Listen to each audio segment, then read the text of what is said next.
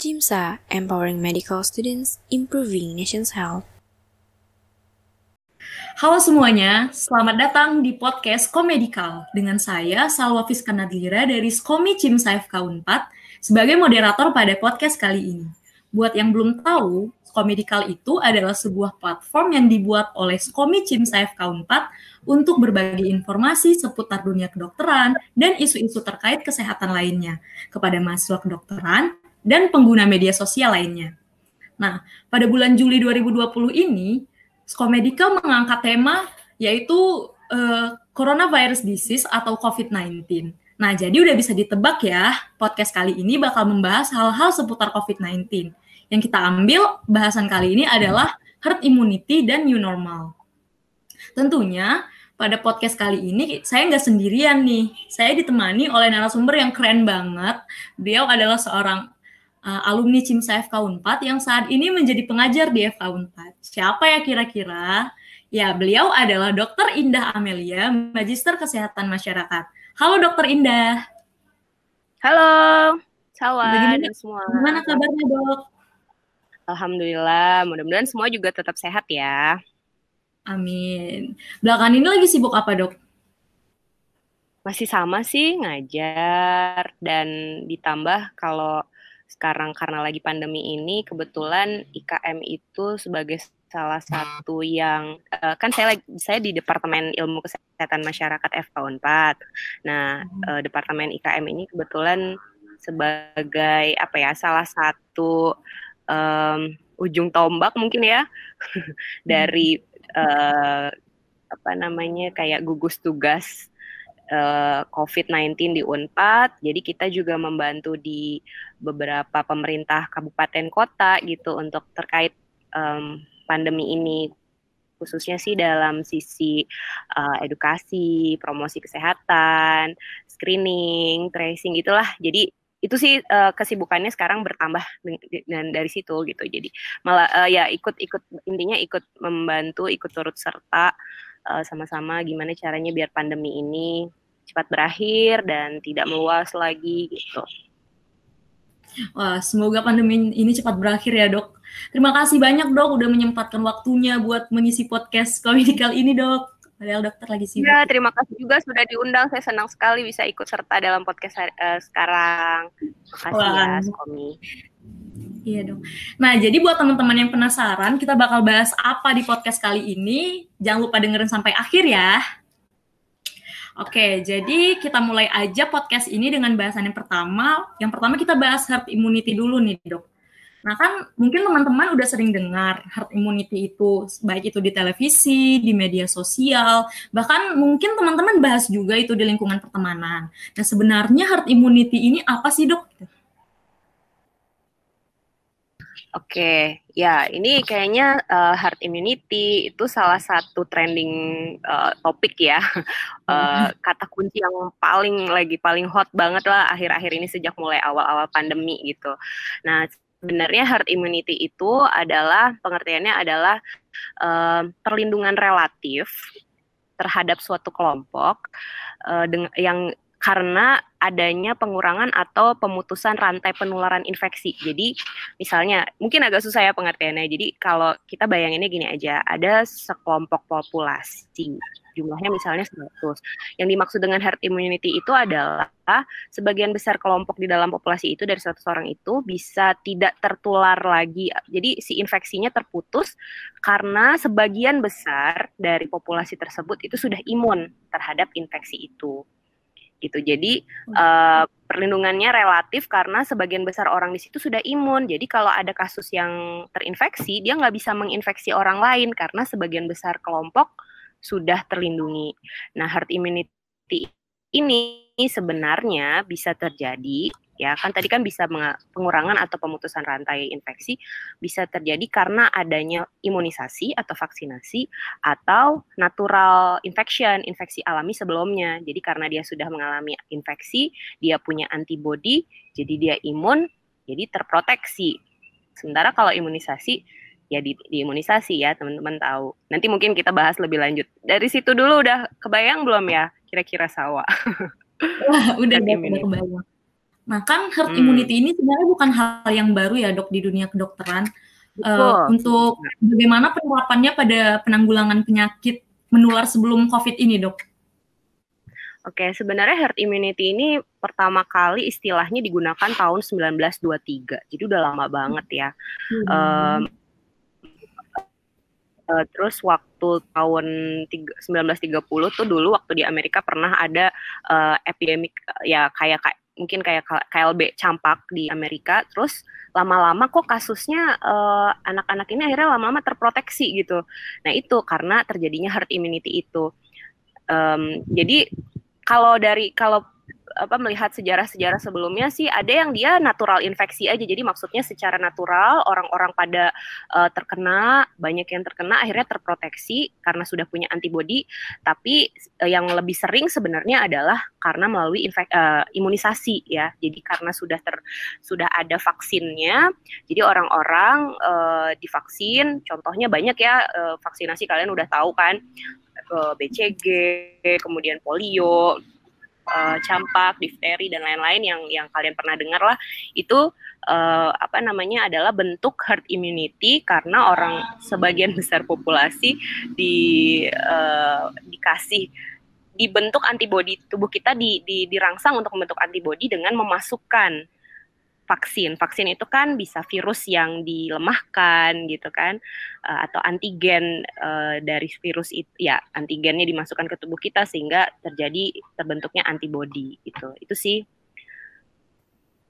Uh, untuk selanjutnya kan herd immunity ini tentunya punya plus minusnya ya, Dok. Maksudnya nggak semua hal itu positif semua pasti ada minusnya. Sebenarnya plus minus dari herd immunity ini bisa ditolerir nggak dok dan bisa nggak diterapkan untuk menanggulangi COVID-19 terutama di Indonesia dok?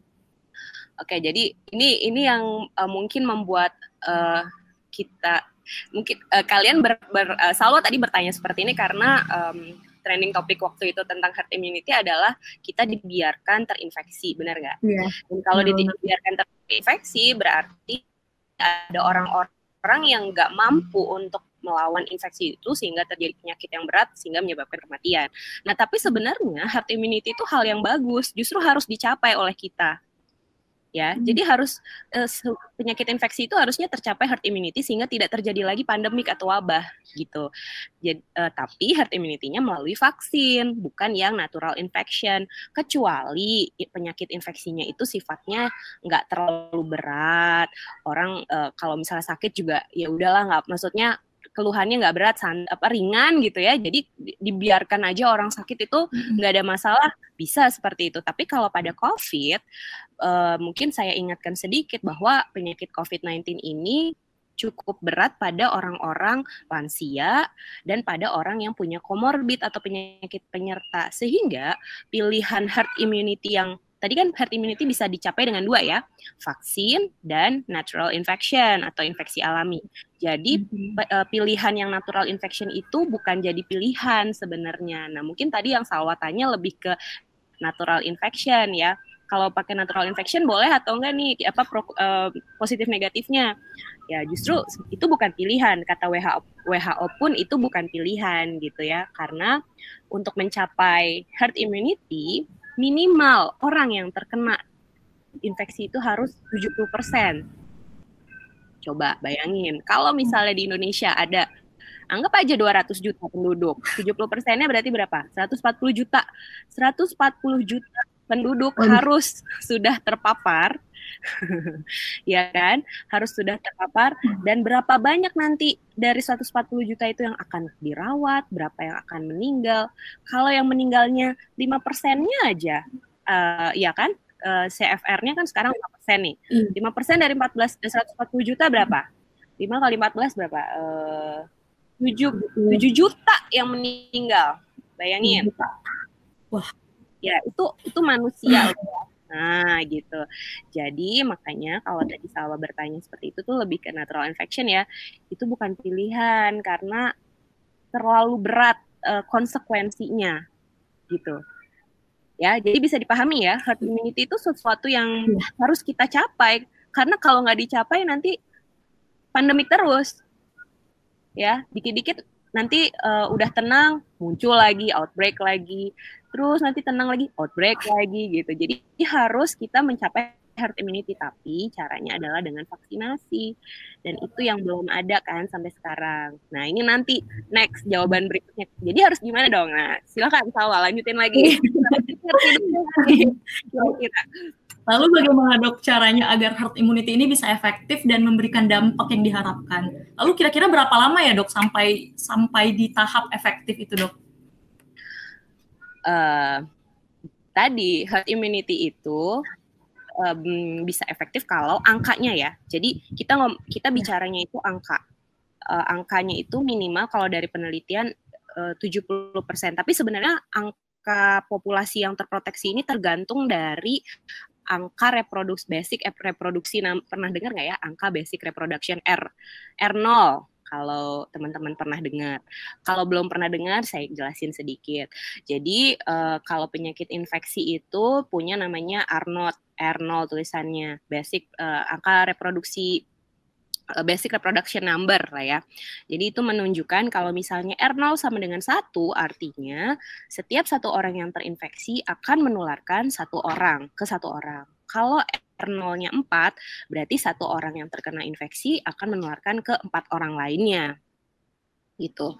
Artinya kalau semakin besar R0 ya uh, makin cepat kan uh, ininya penularan apa maksudnya makin banyak makin banyak hmm. penularannya gitu ya.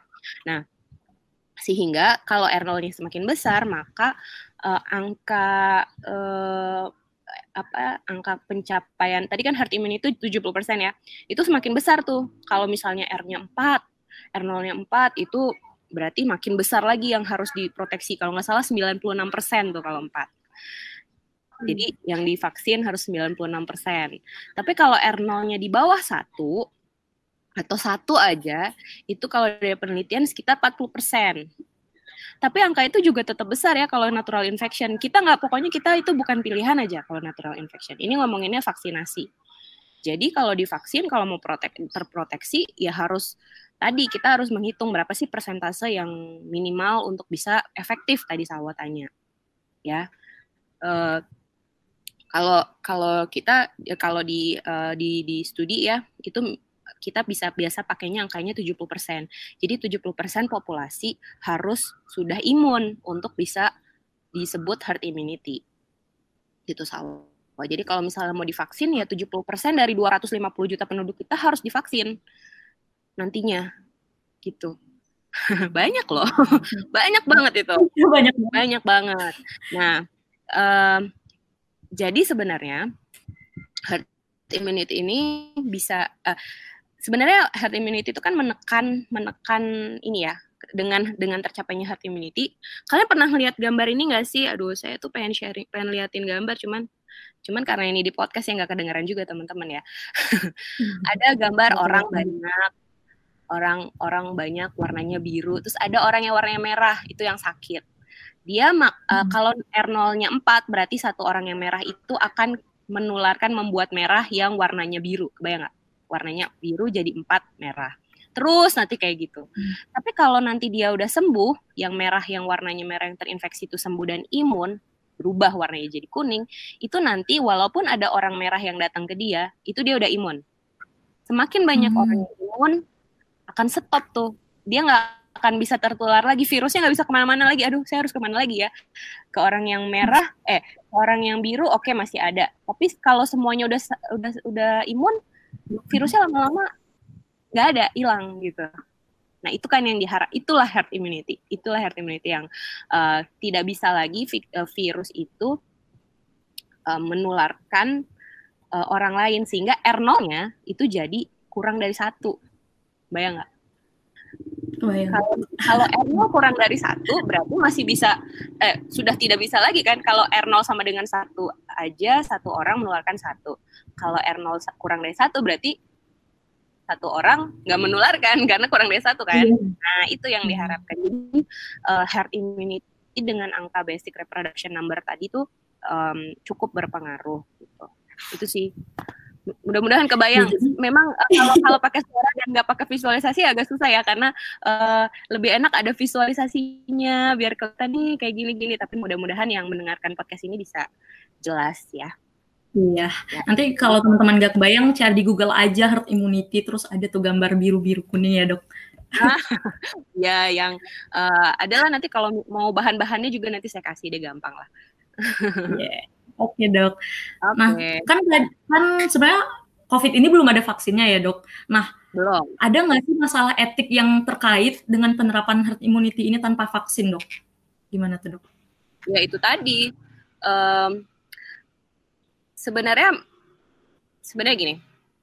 Kalau misalnya tan tanpa vaksin, artinya kan natural infection. Jadi orang-orang uh, terinfeksi secara natural.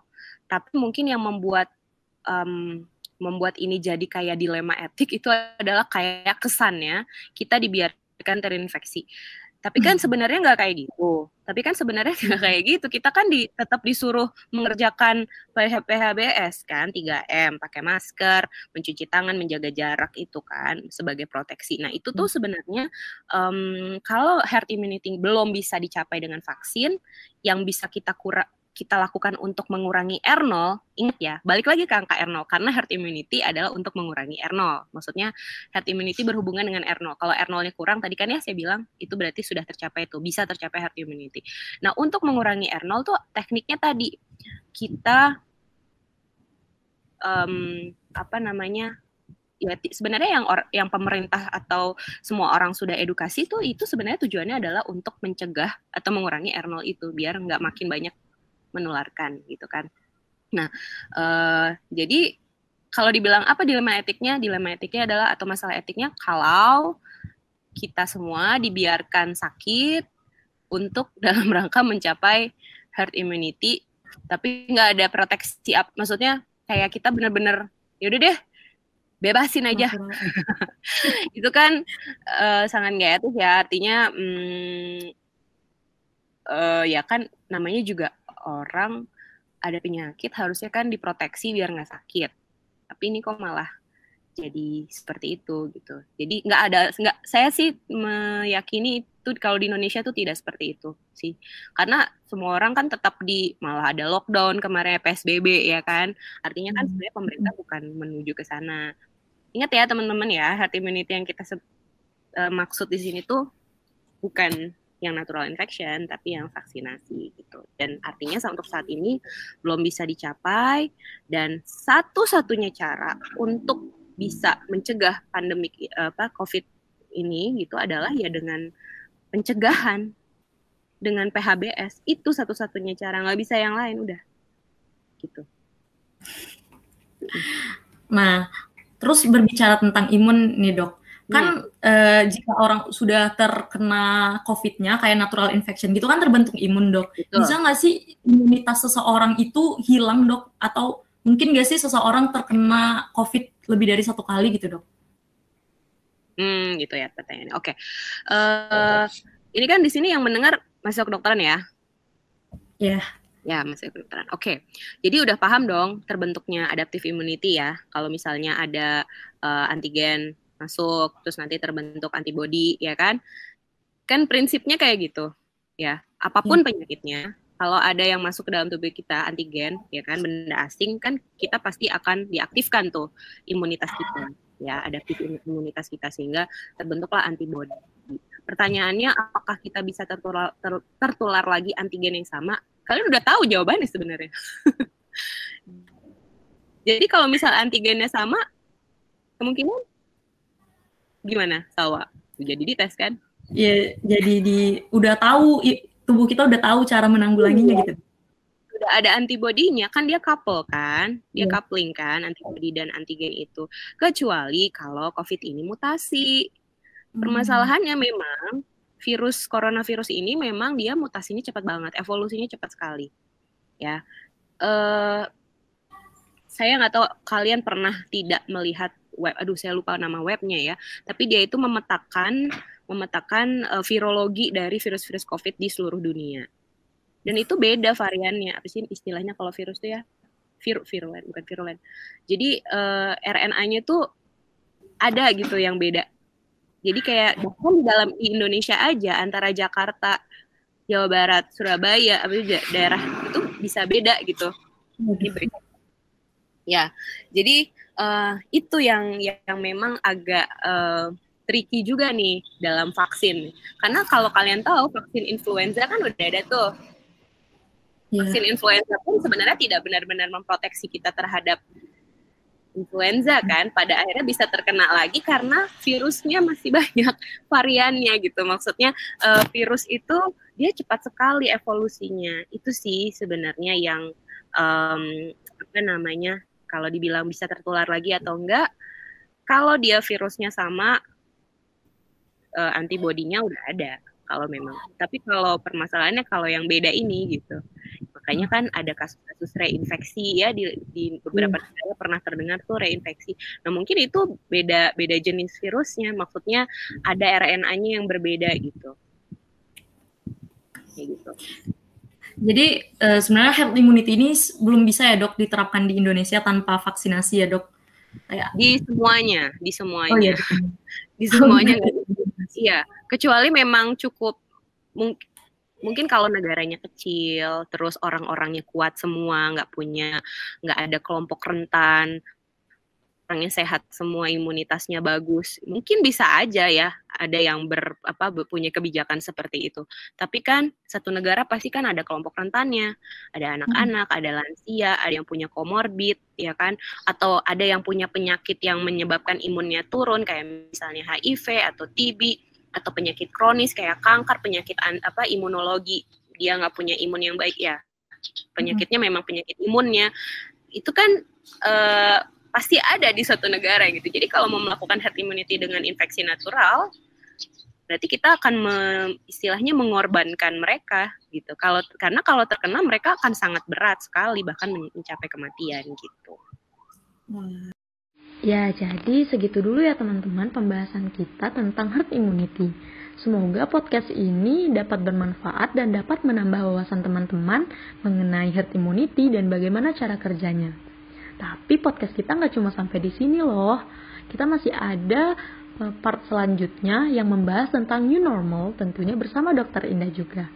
Buat teman-teman yang penasaran, langsung aja nonton part 2 podcast Komedikal. Sampai bertemu di podcast selanjutnya.